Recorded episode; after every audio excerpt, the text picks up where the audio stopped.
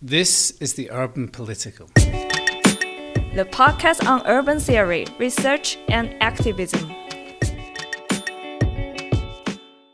So I'm very happy that we managed to get you around the virtual table here of the Urban Political Podcast.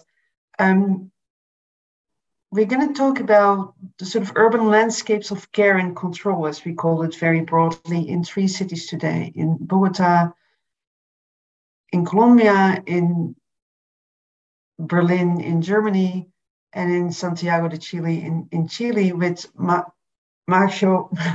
we practiced my Spanish, and I still can't do it. Maggio Jose Alvarez Rivadulla, Felipe Link, Hannah Schilling, and Nina Margies today. So may I give you the, the possibility to maybe say in a few sentences um, what you think about the, the question of how the pandemic has affected state interventions in health in your city and what, what comes to your mind thinking about the perspective from your city in terms of the care arrangements or different arrangements of care that have been developed in neighborhoods in Bogota, Majo, as I know that that is one of the things that, that you've been working on. Yeah, um, I'm very pleased to be here and to learn from your cities and participate in the podcast. Um, I'm going to talk about health, but in a broad sense, and I like the name of the of the call of this podcast, the control and care, um, because when I was thinking about what happened with Bogota welfare system, say, or welfare regime during the pandemic, I could think of, of the left and right hands of the state. And the, that meaning the, the care uh, hand and the police hand or repression hand. And uh, many things happen in Bogota and in the country, like poverty skyrocketed, um, uh, maternity mortality, adolescent pregnancy, um, adolescents abuse. Most of those pregnancies comes from came, came from rapes from family members during lockdown. Uh, so many things, terrible things happened. Uh, of course, like in many other cities, deaths are not equally distributed by social class. The poor um, died in, in, in, a, in a higher rate. Um, but to kind of put order to, to, to the interventions, I would say that there's something very interesting in terms of care and something very interesting and worrisome in terms of, of repression or yeah, in terms of repression. In terms of care, um, I think it's it's very interesting that uh, the, one important intervention was created during the pandemic, and those are the care blocks, which are an initiative that uh, started before the pandemic but was implemented during the pandemic and has to do it's a local initiative initiated by the women's secretary um, of local government and it has to do with putting in, in, in very busy blocks in, in deprived neighborhoods a, a block of care with services both for those who need care and especially for the women that take care. Uh, and that's a very interesting initiative uh, that uh, gives classes while, from yoga classes to high school classes while you have your kids or your uh, the people that you have to care for uh, there you can take classes as a caregiver. Uh, so it's a very interesting initiative. There's other services as well. And it's expanding i think the pandemic gave the local government the leverage to expand that initiative that at the beginning it was only in two places and now it's projected for about 50 uh, other places, 50 more um, care blocks, they call it. So that's, I think, very interesting. And on the other hand, the repression hand of the state. So during the pandemic and during the lockdown, there were several um, strikes and street demonstrations that were victims of great police repression. Many people died and uh, yeah, and, and, and, and, and this is a very repressive police. Uh, it's not new, but the discourse of repression in many ways was shaped by the lockdown uh, rhetoric.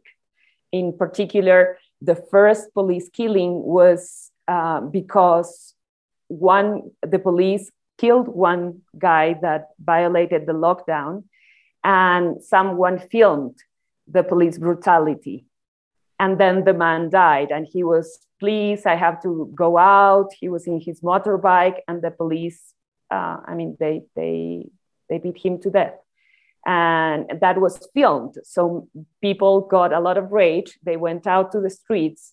And according to a UN uh, investigation, 11 people were killed by the police in those uh, protests against police brutality and the mayor of the city recognized her guilt in that, her responsibility on that. So uh, a lot of interesting things happened both in the care side and in the more repressive or controlled side. Felipe, um, um, that that that difference between care on the one hand and and um, control or, or, or violence from the side of the state on the other hand, I think that is shouldn't be too difficult for you to jump in on that from Santiago de Chile, right? Yes, yes. Uh, well, also thank you very much for this invitation and to participate in this podcast.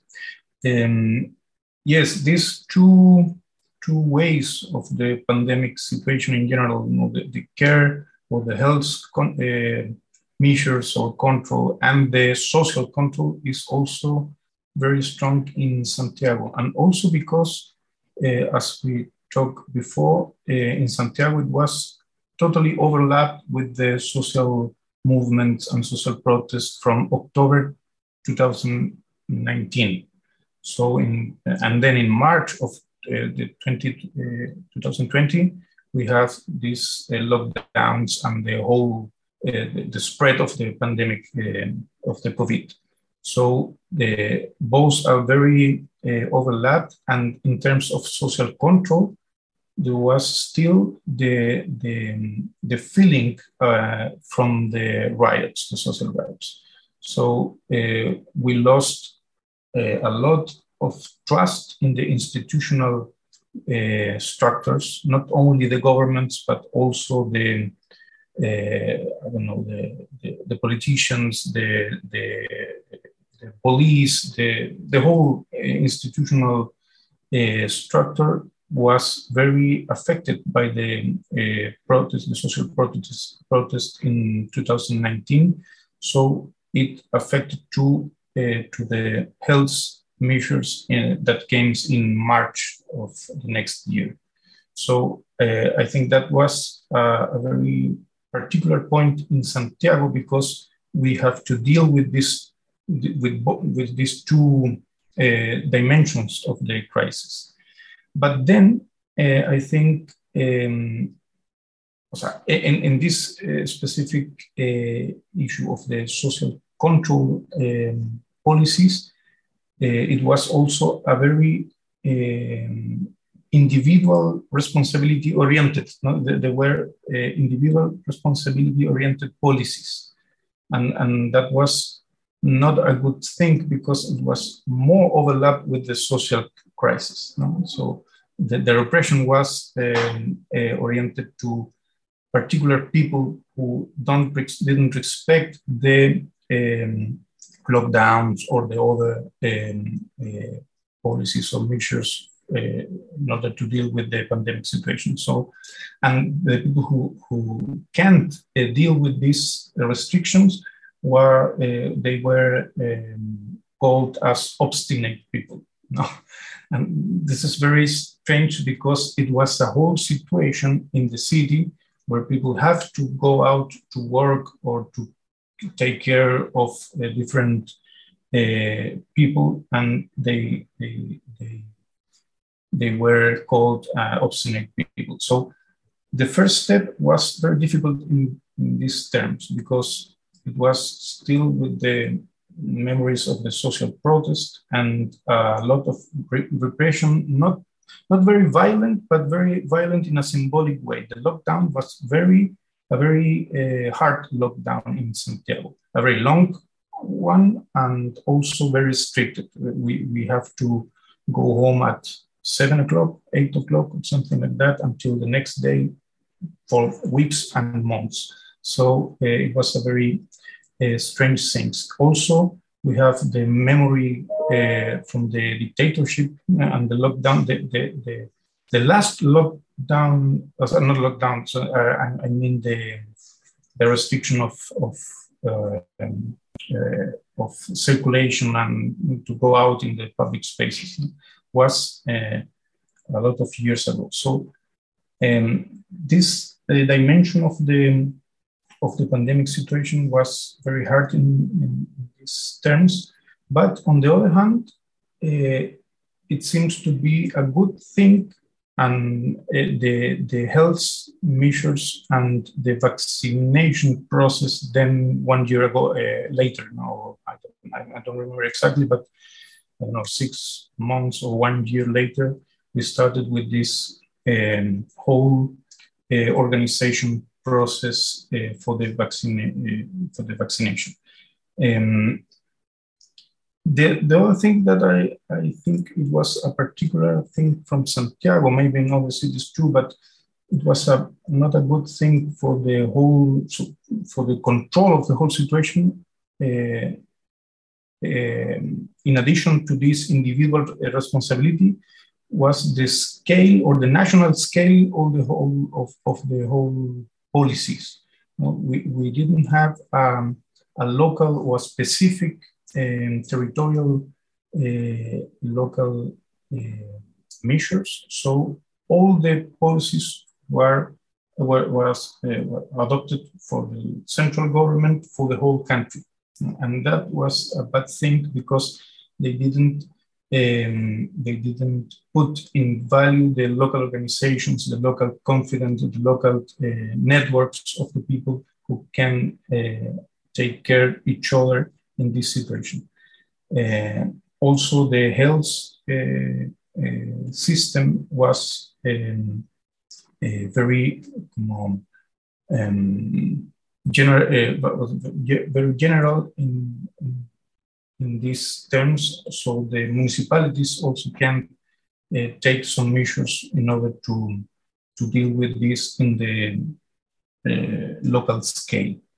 Um, so I think it's uh, it's important this distinction between the social control uh, with more or less uh, violent processes and the health situation in particular with these um, different measures in terms of different scales and the local organization of the people in the neighborhoods and in the municipalities uh, scale in Santiago.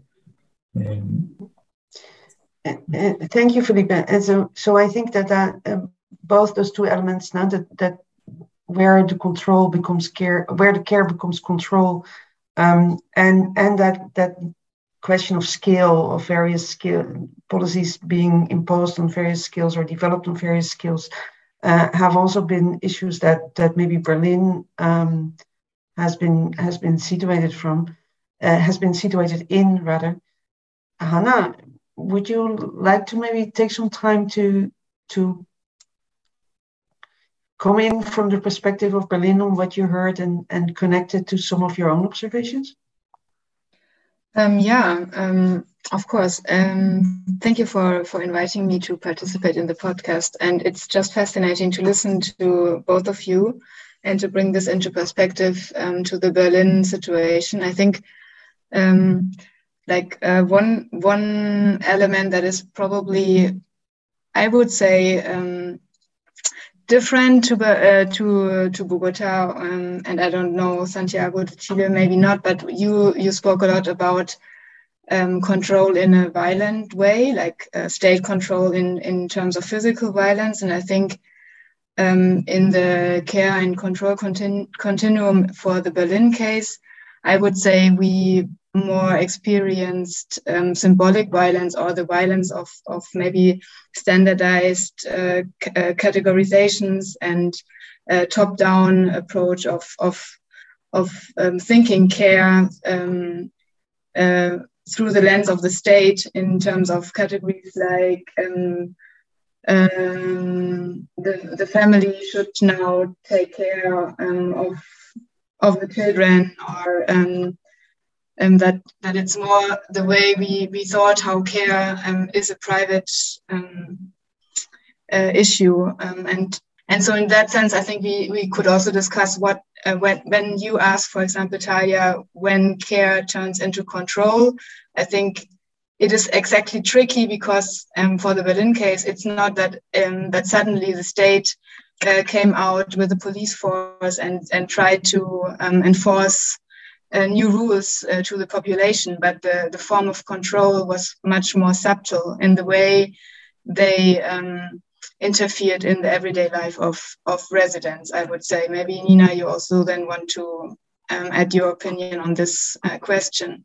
And um, I also was struck by, by your example, um, um, Majo, um, about this collective care, um, care blocks, because I think that shows that that we also could discuss in what way um, care um, is uh, sort of a collective um, endeavor or a collective um, not task but but something that has to to um, bundle um, uh, people and resources to maybe provide for others. And i think um, in Germany, it was much about um, the, the trope of solidarity. Like that was the narrative that, um, uh, like, um, how to say that, that kind of, I mean, that was the, the, the major narrative to, to, to, to push uh, or to, to uh, incite people to follow um, the rules, so to say.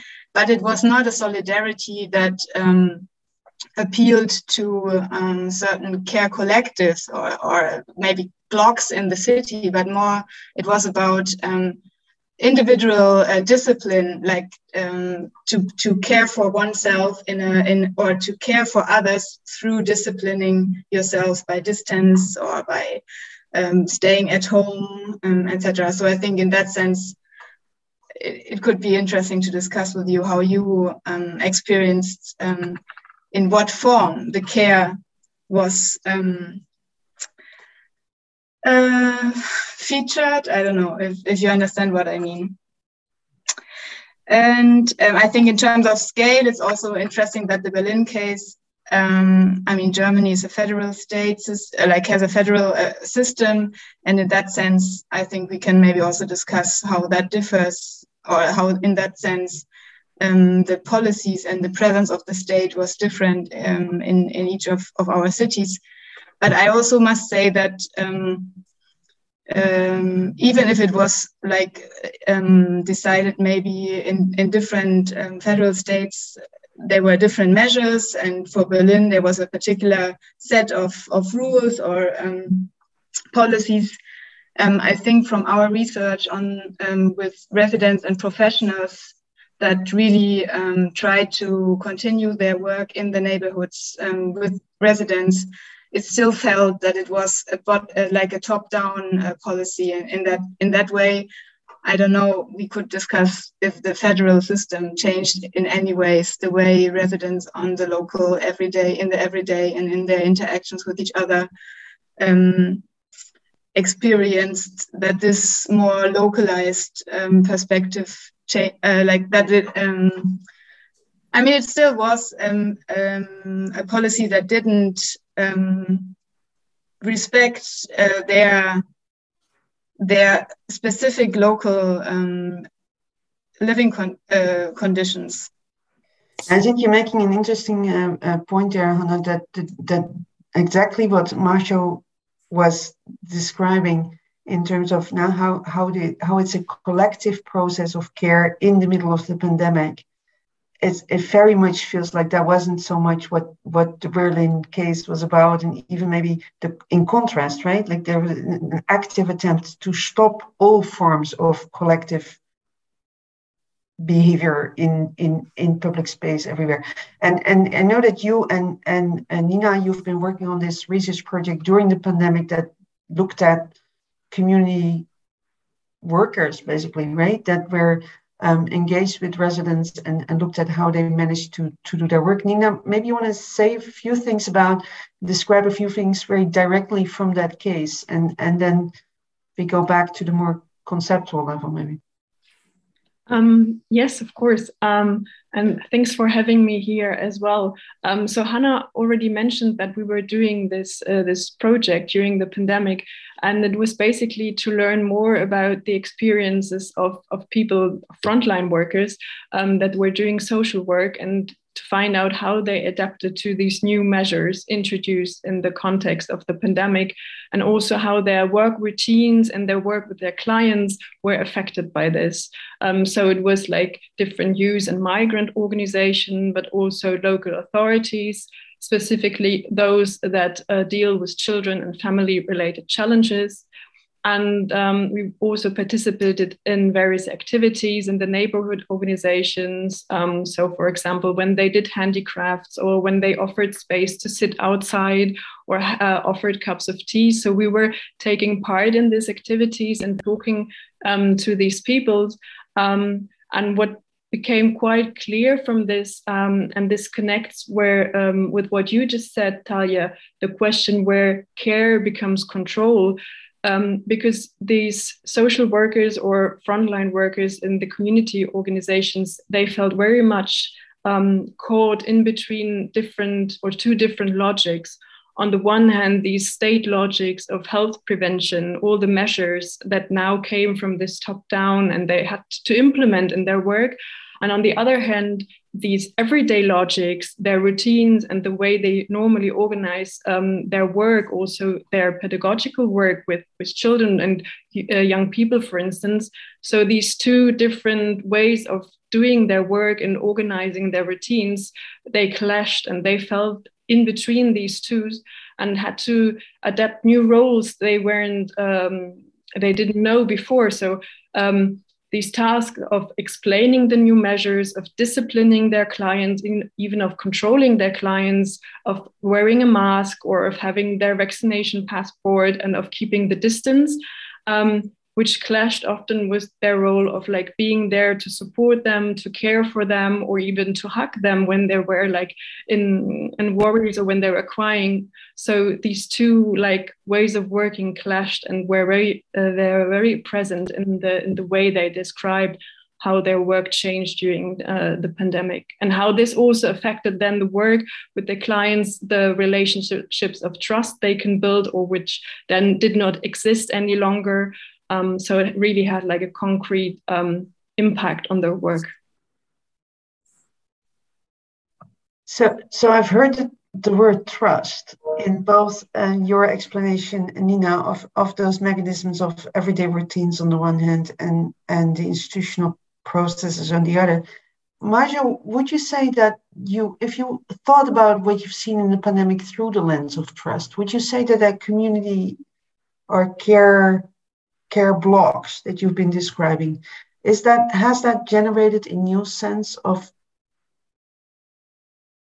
i'm being carefully saying not saying trust but but because i think i heard in felipe's words that there is a bit of a crisis of trust due to the way that the control has been implemented.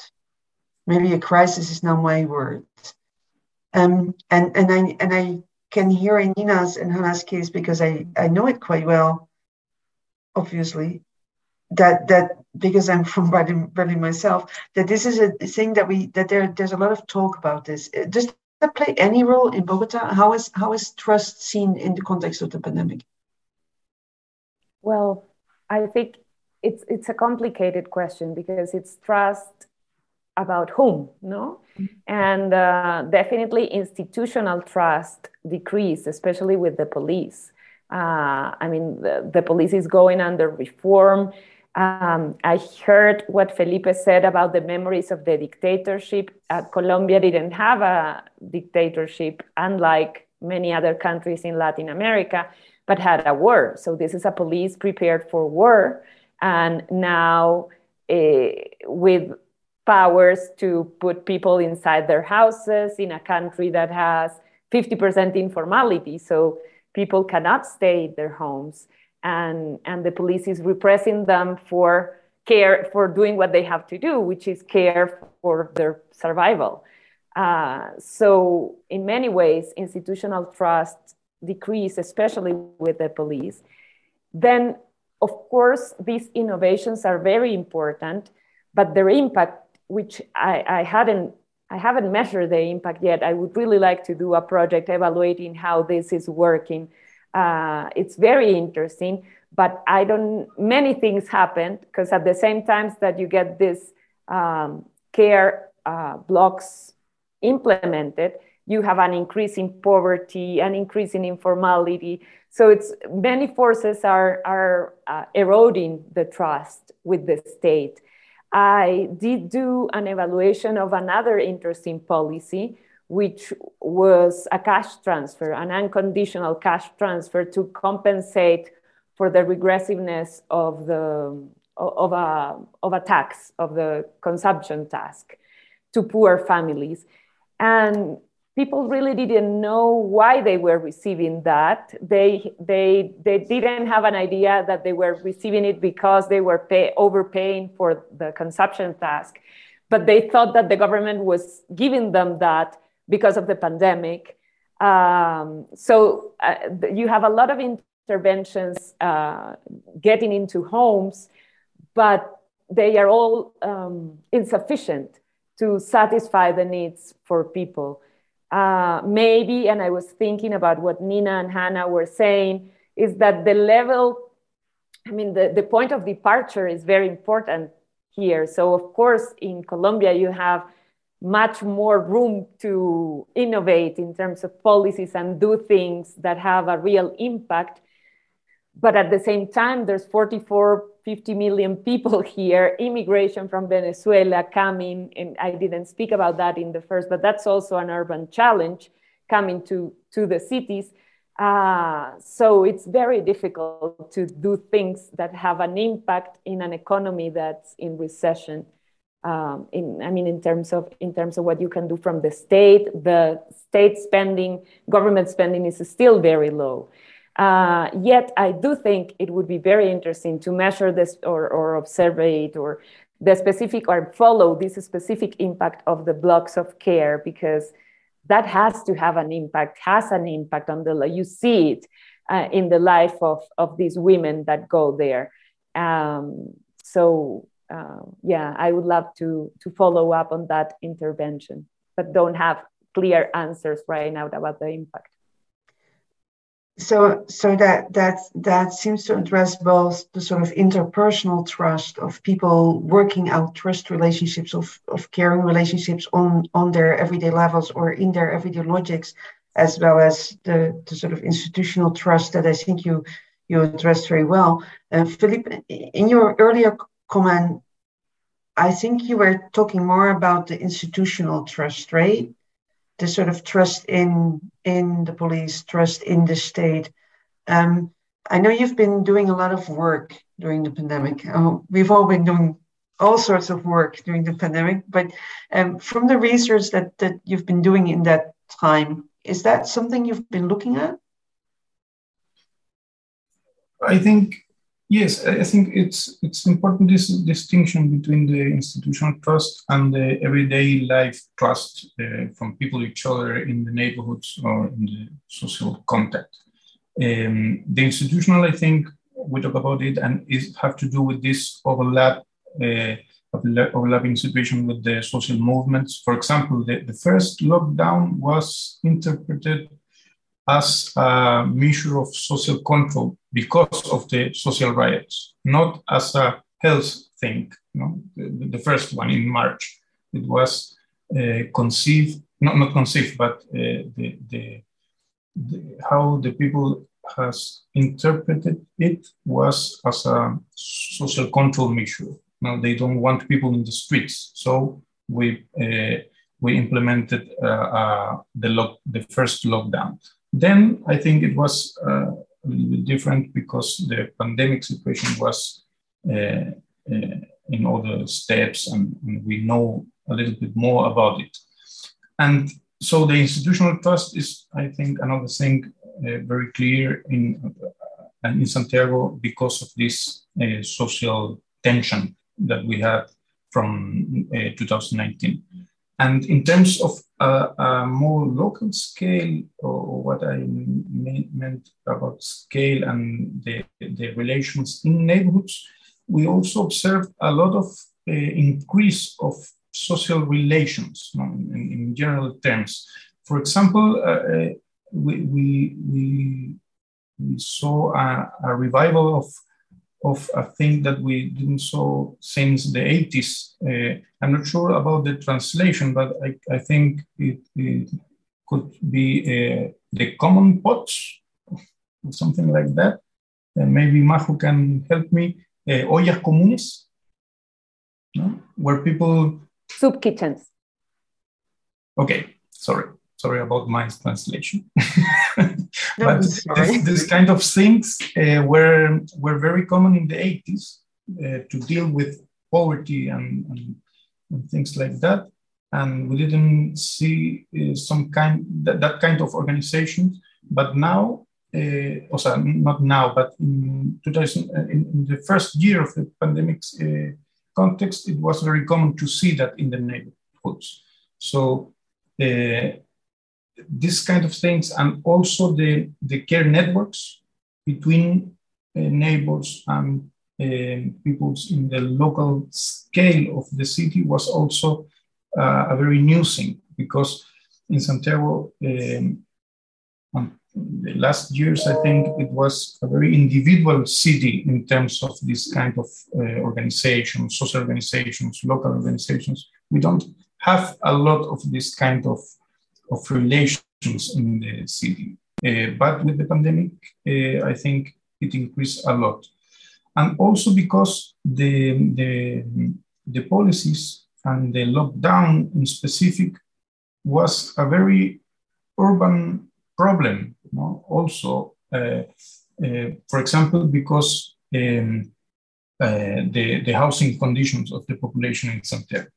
Santiago is a very segregated city, so it's not the same thing to deal with a lockdown in the upper middle classes districts than in the poor areas of the city and to deal with um, I don't know, um, 15 square meters house uh, where they where uh, they live a, a whole family uh, the whole day in this um, lockdown situation. So I think it was um, a double sense of the of social relations. On the one hand, we observed an increase of relations, social trust, organizations, this kind of, of collaboration uh, in the neighborhoods. But on the other hand, it was also an issue of tension because of this conviviality in a reduced space uh, of housing and also of uh, violent neighborhoods and things like that in a segregated, in a very segregated city.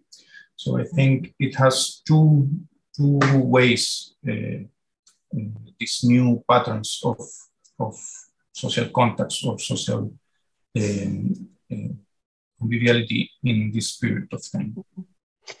It's, it's, it's very interesting that you bring up that point of soup kitchen being back during the pandemic, which is the opposite of, of the Berlin situation where such things were closed down. I'm, and I'm going to to maybe go back to Hannah for a minute and and I don't know if Hannah, if you if you I seem to recall a story about the and, and, and food activity for youth that was closed down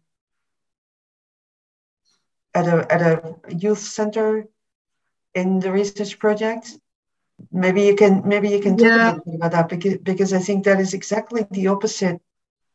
It's maybe not exactly the opposite, but it is a bit of the opposite movement of or, or, or social development of what some of Felipe was was describing. And maybe you can link that to explore a little bit about your own work, which is a lot on on in your comparative work between Abidjan and Berlin, which we can't talk about today extensively, but at least I know from your work that you've been very involved in discussions about household and, and, and community in terms of household and networks and and that okay. debate what the collective is and what care is and what household is. Could you could you try and link these things somehow? Yeah, I, I, I uh, I'm really glad that you bring up this um, this vignette from the empirical fieldwork we did um, uh, together with Nina, um, because I remember as well the situation where we were sitting with uh, social workers and professionals, and they were um, they were telling about their situation um, with their how they can still provide for their for their clients for their youth and and they said that one aspect that doesn't come up in the media and in the public dis discussion is that if we close down um, the activities that maybe I don't know, young people can come by accidentally, or that they can, I don't know, just come to the youth club um, without any pre registration and all this like then they don't get only um, access to the to the official program, but all, also all kinds of side um, resources. I think that is what you meant, uh, Talja. Maybe you can also correct me, but I think what is important to to think of is that um, that um, institutions or um, or um, localities, foci of interactions, like where activities take place, they, they bring resources to others that are not intended, but that maybe you can get a free meal or something. And then when all these activities uh, close down, um, these uh, families that um, maybe have uh, really limited resources cannot use these all these um, maybe public or semi-public spaces in the city to provide for themselves. And I think that brings me, or that can be the link also to the question, um, what are the sides that we need to look at if we if we think about care and provision and livelihood in the city and also um, where the limits of the household are if you think of household as householding as providing for for for for um, dependent children and uh, relatives. And it's maybe not only the place of residence um, but also all kinds of other um, networks and sites where people make a living in the city and, and care for for each uh, each uh, for themselves and others. And and in that sense this is what i said before about this um, limit limitations in the in the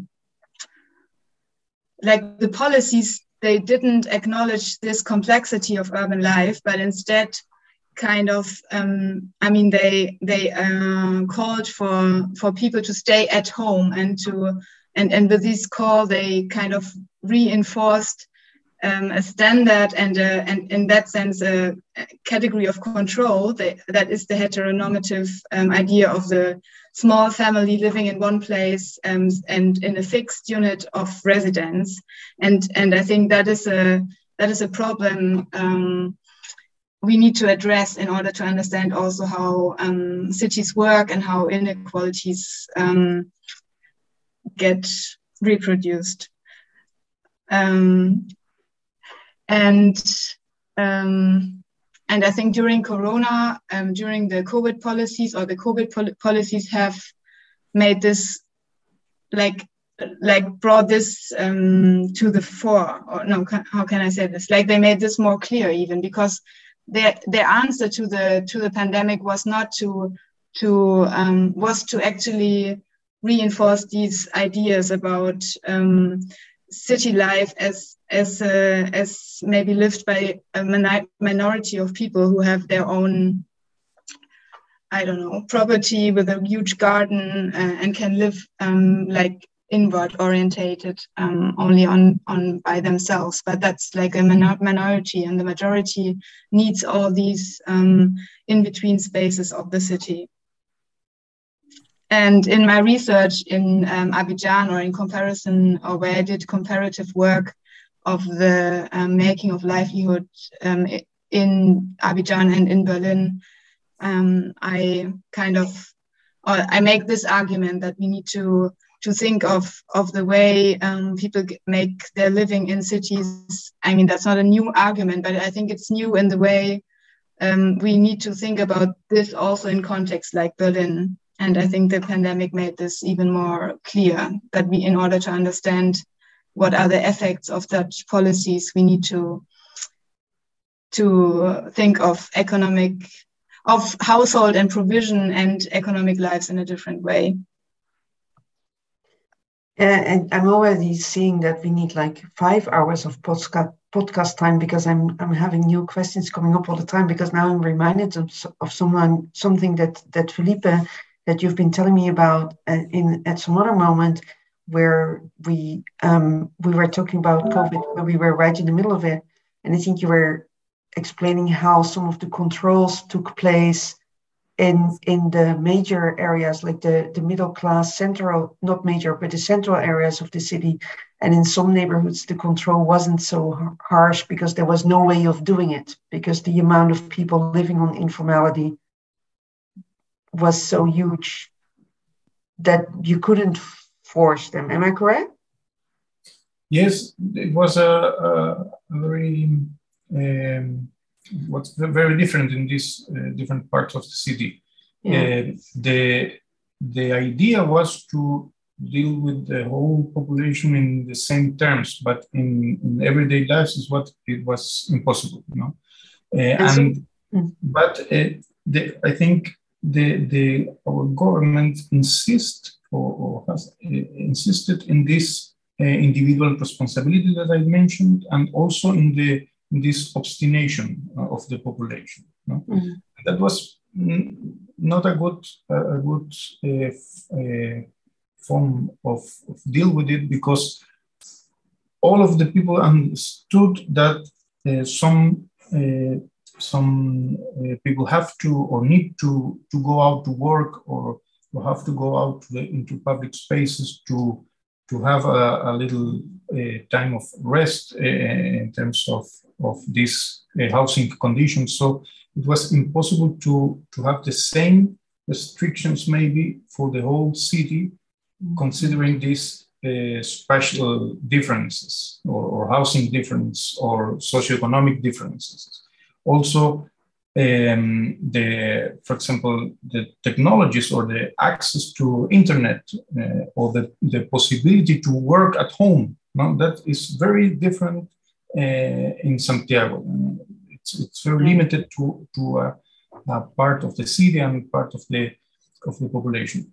Uh, so uh, it, we, we also observed um, finally the, that the people didn't um, didn't accomplish this this um, uh, measures. No, it was impossible. Not not because they didn't want it because they, they can't uh, stay at home or they can't stop working because they have to to get money for their families. So uh, and we, we saw that, and I think um, the the government never never understood the thing in, in a good way in terms of um, designed all the kinds of of policies or to make this different, uh, to differentiate it uh, in terms of different communi- uh, communities or municipalities or local governments or things like that. Um, it seems that the, um, uh, the the massiveness of not being able to do that, that I think Majo, you've also described for for um, Bogota, that that massive skill Berlin did not have.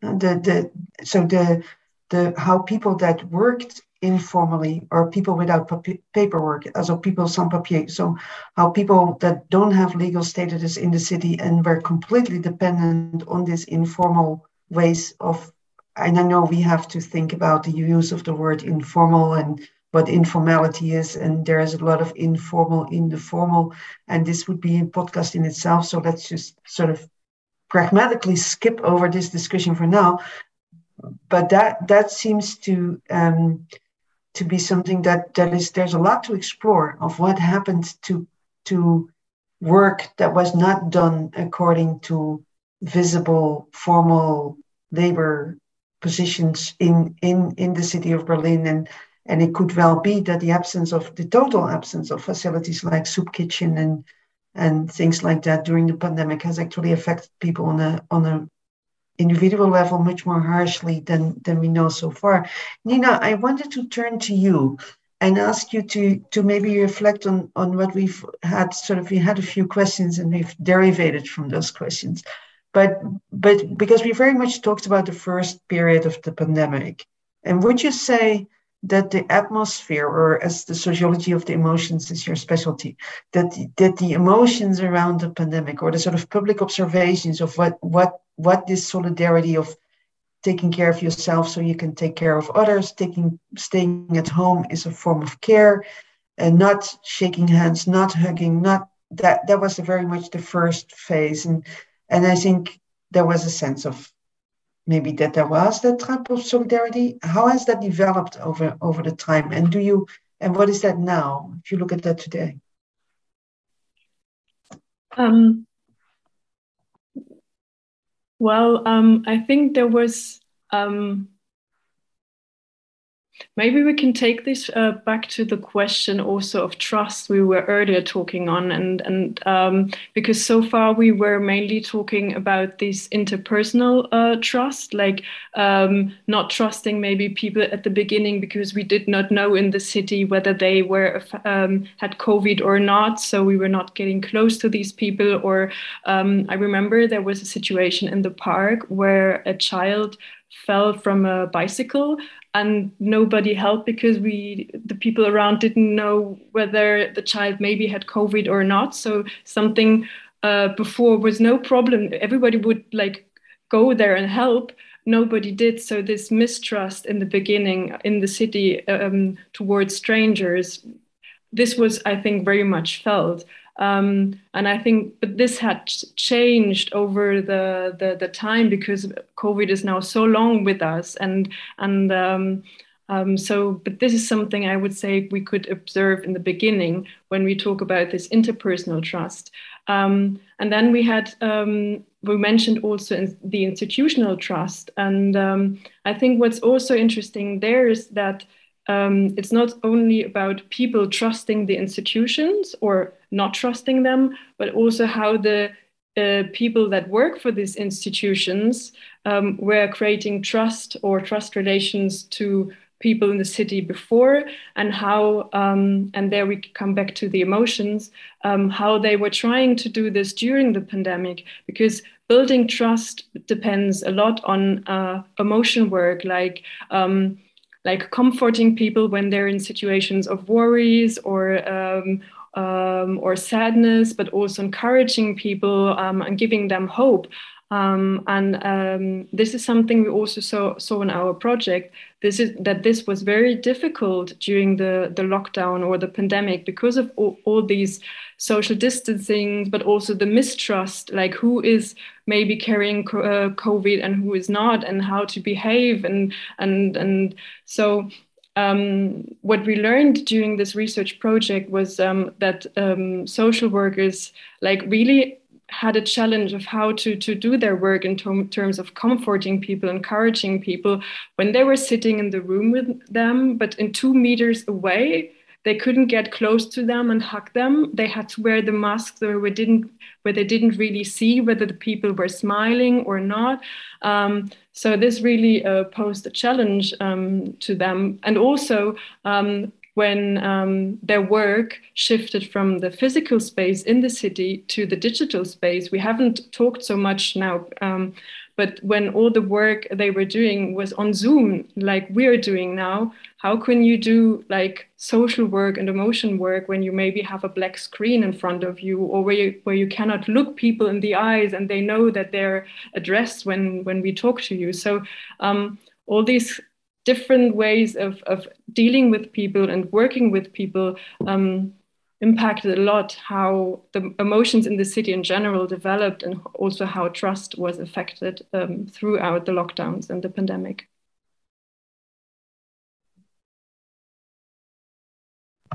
My Majo, I thought I saw you move in. Yeah, I, I was Zoom. I was just thinking about what Nina was saying and and I don't have numbers, just impressions about this, but the number of people begging in the streets has increased enormously in, in Bogota in the last two, three years. Um, uh, you see a lot of children and a lot of adults begging. Many are from Venezuela, and uh, and many people are living in the streets. Um, so the, the level of indifference, I, I think the social level of indifference um, has increased in, in, in many ways because people, because of fear, you, you could also see a lot of, in, in, in these cities, in third world cities, you, you get indifferent to that with time and you close your window in your car or you just say, I'm sorry, I don't have today because you cannot be giving away 10 times in the same walk which is what what people i mean you you find people. And that has increased. And the that fact with school lockdowns for more than school closed for for a year and a half uh, so i was just thinking about a personal experience with there's there's in, in my own neighborhood there's a mom with two kids that come from buenaventura um, uh, a, a, very poor city in the Pacific coast. And over this year and a half, uh, they've been begging in my neighborhood every day. And when, like two years ago, one year and a half ago, one day I found them in the park and I invited the kids to play soccer with my kid. Um, over the passing of this last year, these kids uh, are very different now. I mean, they haven't been in school. They don't probably don't have a house. They are begging. You can see their eyes are different in, than mm-hmm. they were a year and a half ago, and that's terrible because you, if you lock schools down for a year and a half, what's the level of inequality? I mean, they they have to beg. They have to be in the street. They have to be with their mom. The mom has to beg. Um, I mean, the the level of of of I don't know of of uh, of disadvantage of these families just increases and increases with the pandemic. And in the on the other hand people are becoming more indifferent to to their suffering. Yeah thank you for sharing that that uh, um, um, when we were talking about the story about the institution that Hannah was saying that was providing the youth workers facilities, I think one of the other things that youth workers were saying was that um, some of the kids that came there to a special cooking class, they had a class how to cook, and the youth came there to cook, but they didn't really come there to cook, they came there to eat. So with the closure of the class, the big question was what happened to these kids and and uh, and where do they eat now which doesn't have that kind of scale that you're describing but i think in the in the intensity of the in the unequal experience of the pandemic is is, is massive. The the, the and and um, and is in sharp contrast to this idea of individual responsibility. And everybody as an individual is involved in this pandemic and we all we're all exposed to the same kind of conditions and dangers. And, and I think we've been spending the last two years talking about uh, how this is not true.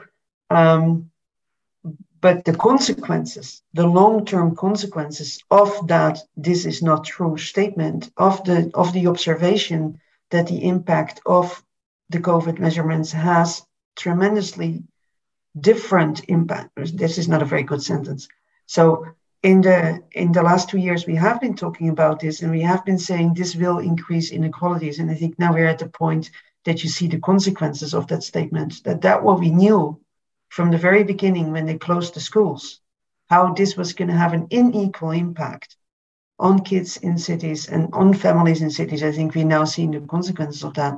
Hannah do you want to get on this I just wanted to to add um, one personal thought that is like not based on any research, but I have the impression that from from the position that I'm living in Berlin, um, this what what you um, all just described is even um, I think more um, or sharpening and more problematic or dangerous, as on the other side, um, I observe colleagues, friends, etc., people in my in my bubble, so to say, like um, uh, getting comfortable with the situation um, by often of like living quite um, um, separate from any public sphere or any any encounters uh, with different people. So it's like you can live at home in front of your computer, and you you don't need to engage as much as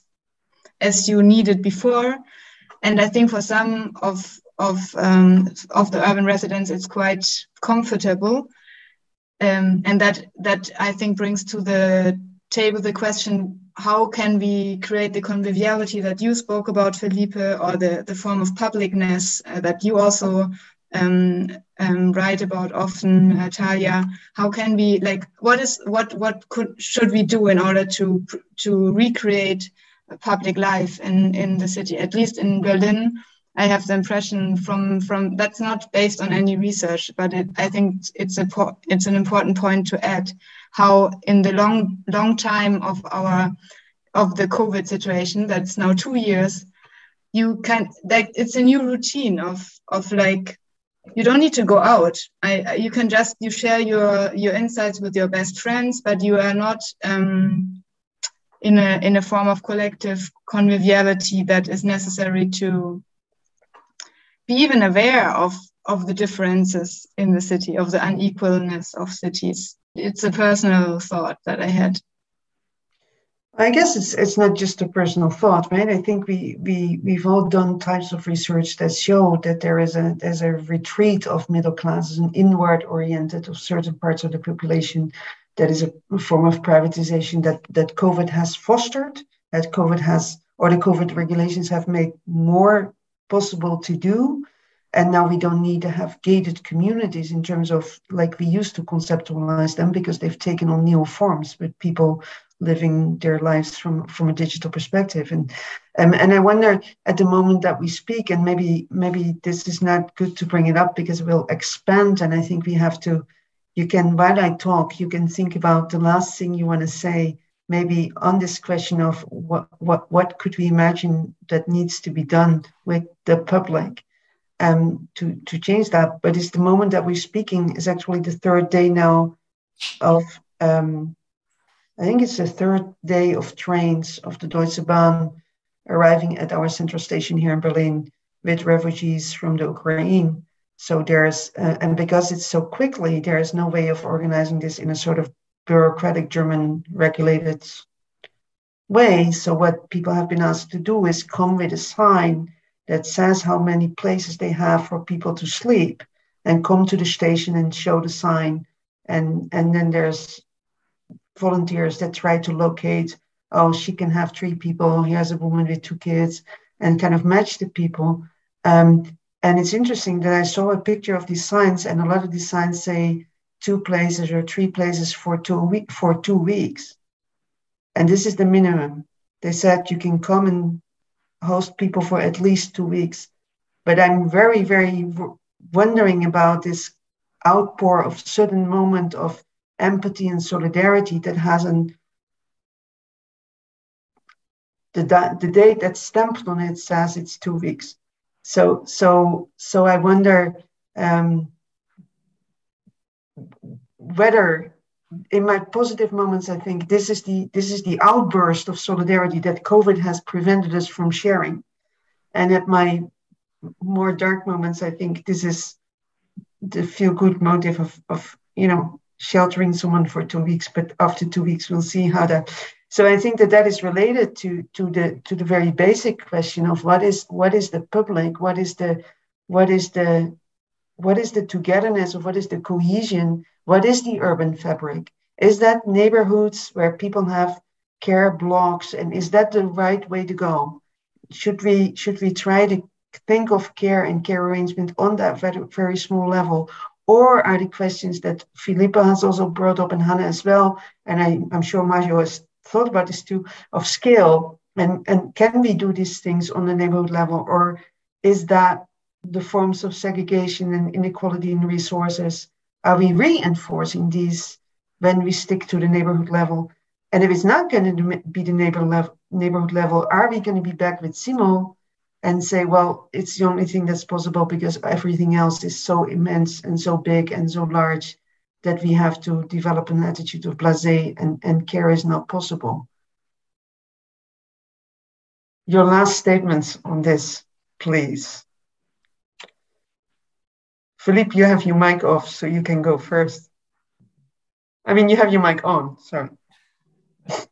Yes, uh, no, I, I, think that uh, inequalities is the big issue. I think that is uh, that we have to deal with in in all the crises. I also think which will be the next crisis in the next months because in Santiago we, we have to deal with three or now in the in the last uh, semesters you know, in the university time.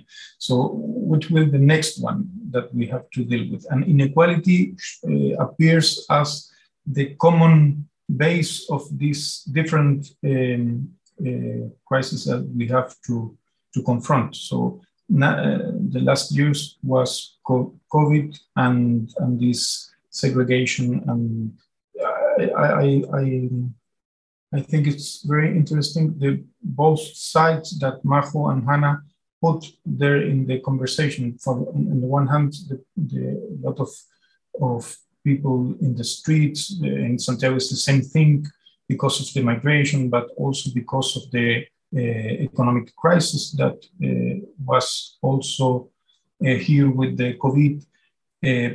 but on the other hand, this um, middle class or professionals that are very uh, uh, very satisfied with this new everyday life. You know, they they stay at home, they can work, they have uh, digital uh, connectivity, they can ask for delivery and uh, all his needs. They can cover it uh, with the with a computer. So I think this difference between this, both sides of the social structure, to say something like that, it's uh, increasing and it's uh, a bad thing in terms of inequality. And you can see that in the streets, you know, in the everyday life in the city. You can see that a lot of uh, delivery guys in, in motorcycles, uh, less people in the street, less difference in the streets, less old people in the streets, less children in the streets. So the, the landscape, uh, at least in some places uh, at the city center or in public spaces, I think is, is changing. And, and the future of that, I'm not sure how it will, it will, um, uh, how it will be at the end, but I think there are some things that are um, more stable this this new difference between uh, people uh, at working at home and people uh, living in the streets in these two uh, points of the range, I think is is more stable than we want to.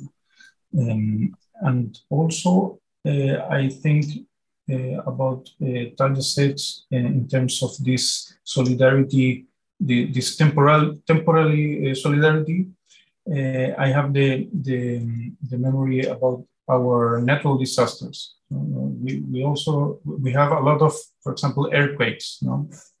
the last one was in 2010, and after the earthquakes of 2010, uh, it was an explosion of solidarity. So, but it was not a long-term one. So two years after that, we uh, we came back to the normal times. You know, I think with this crisis, maybe it's the same thing. Um, I don't know, but but it's difficult to to to imagine a new uh, community and a new uh, form, a stable form of uh, solidarity. I'm, I'm not uh, sure about that.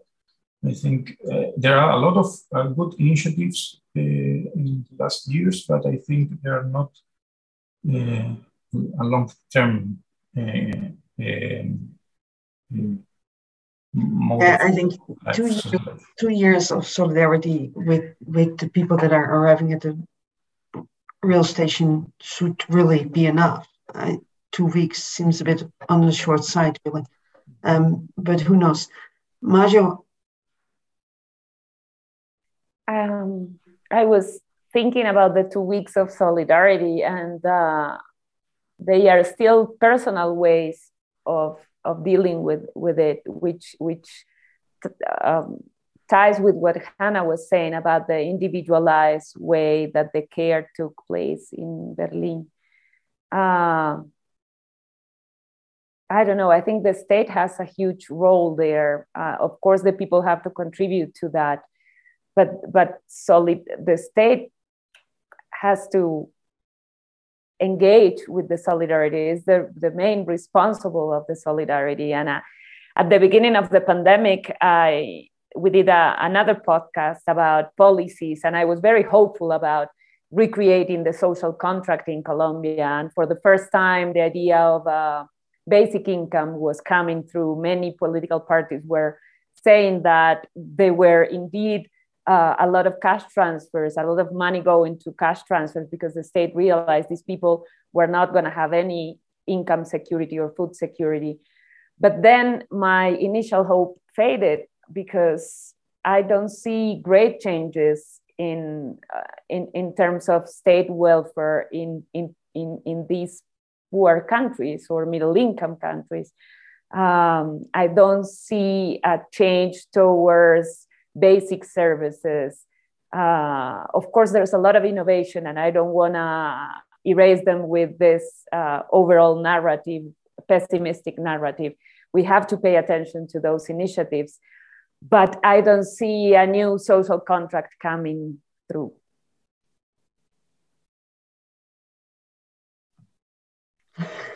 That's that's a maybe that's where we should stop.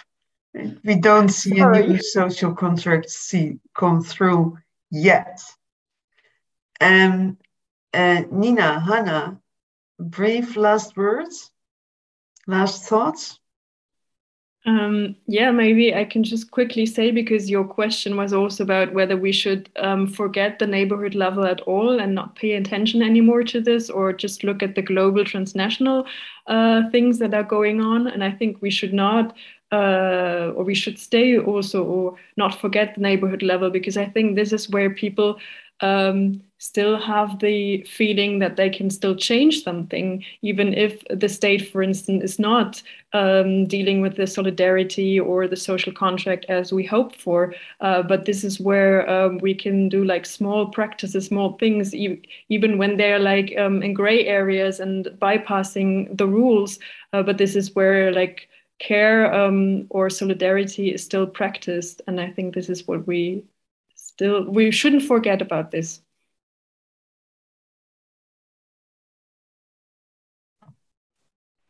Hannah, you brought up the last. Yeah, I, I just. So you're you you can now wrap all up and. No, I, I think I, I'm a bit um I'm I'm not feeling so comfortable with um with with this either or or with this question if we if we should forget the neighborhood. I think what we should do is to look at forms of collective life. I think that is uh, that is an expression that I I think borrow from AbdouMaliq Simone. But I think we should see where it happens, and, and that's also referring to your project, Talja, that you are doing um, um, with the SFB about um, what is the neighborhood actually. I think that's that. I mean, we cannot say we should look at the neighborhood or at the individual because what is the neighborhood after all? So we should look at the ways in which people create forms of collective life, and that could be uh, transnational. So maybe we should think of all um, of all the. Um, I think we in the during the field where we or you, Talja, I don't know, talked about people who are actually uh, um, traveling between Lebanon and, and Berlin and bring medication. And that was blocked during uh, during the Corona times or during the COVID policies because um, yeah the borders were closed. So in in that sense, we need to look at how people live and organize care and organize their livelihoods, and that could be at different levels. And I think in terms of the and I think for us as sociologists or social re- or as urban researchers, it should it should it, it could be it could mean that we that we um, I don't know, take um, that we we should be aware of not falling into the trap of looking at individuals, but you know, looking at how they are all we are all dependent on each other. And even if someone tells you, I lived at home all the time during Corona, there there must be some some forms of I don't know, some forms of uh, interaction. And yeah. that, that is something that we i think should be aware of when we when we want to understand how society works. Yeah thank you hannah. I think that's that's uh, very well put. And i also think that that it wasn't so much it was a provocation to say should we forget about the neighborhood level because it, the, way it can impose it can stimulate it can enforce forms of inequalities because people live depending on where they are in the city now segregation automatically means that if you do any everything on the neighborhood level, that there are certain resources that never leave that neighborhood. Um, um, but that doesn't mean that, that I think that's exactly the thing. You have to look where is collective life really pra- practiced and, and how can we build on that? And if that collective life means that my softball team partner rents a car to drive to Ukraine because he's from there and we all organize goods for him to take there, then that is a transnational form and an and, and a society based uh, so softball club based form that has no neighborhood connection that would never work if he was going to do that in the neighborhood with the same level of speed and intensity that it did because we are the team, right? So that I'm sure he got very many other people involved in it and not just the team, but but the fact that the team was a team and the team has a WhatsApp group that produces this exchange of I'm donating this, I'm donating this in, in a matter of minutes. And I think that that was in my neighborhood that would never happen because there isn't a type of so so so i think that's a very important point to always think about about this uh, the block of care and then and then but but to ref, to to refuse to buy into the idea that this block has also has to be a block that i can actually walk. Whereas in other contexts i think that you were describing majo it's a precondition that it's a block that you can walk because the care situations in which you're in mean that you can't be further connected than in the local space that you have where you have to be with your child or you have to be with other people that you're caring for. Um, this is very interesting. Um, thank you very much. I think i the podcast hosts whatever mediators can't say that the conversation was interesting. So but i'm hoping that the audience of, of the podcast is also going to find this in, as interesting as i found it um, thank you very much for this input today. And um, we hope to have you back on another occasion soon.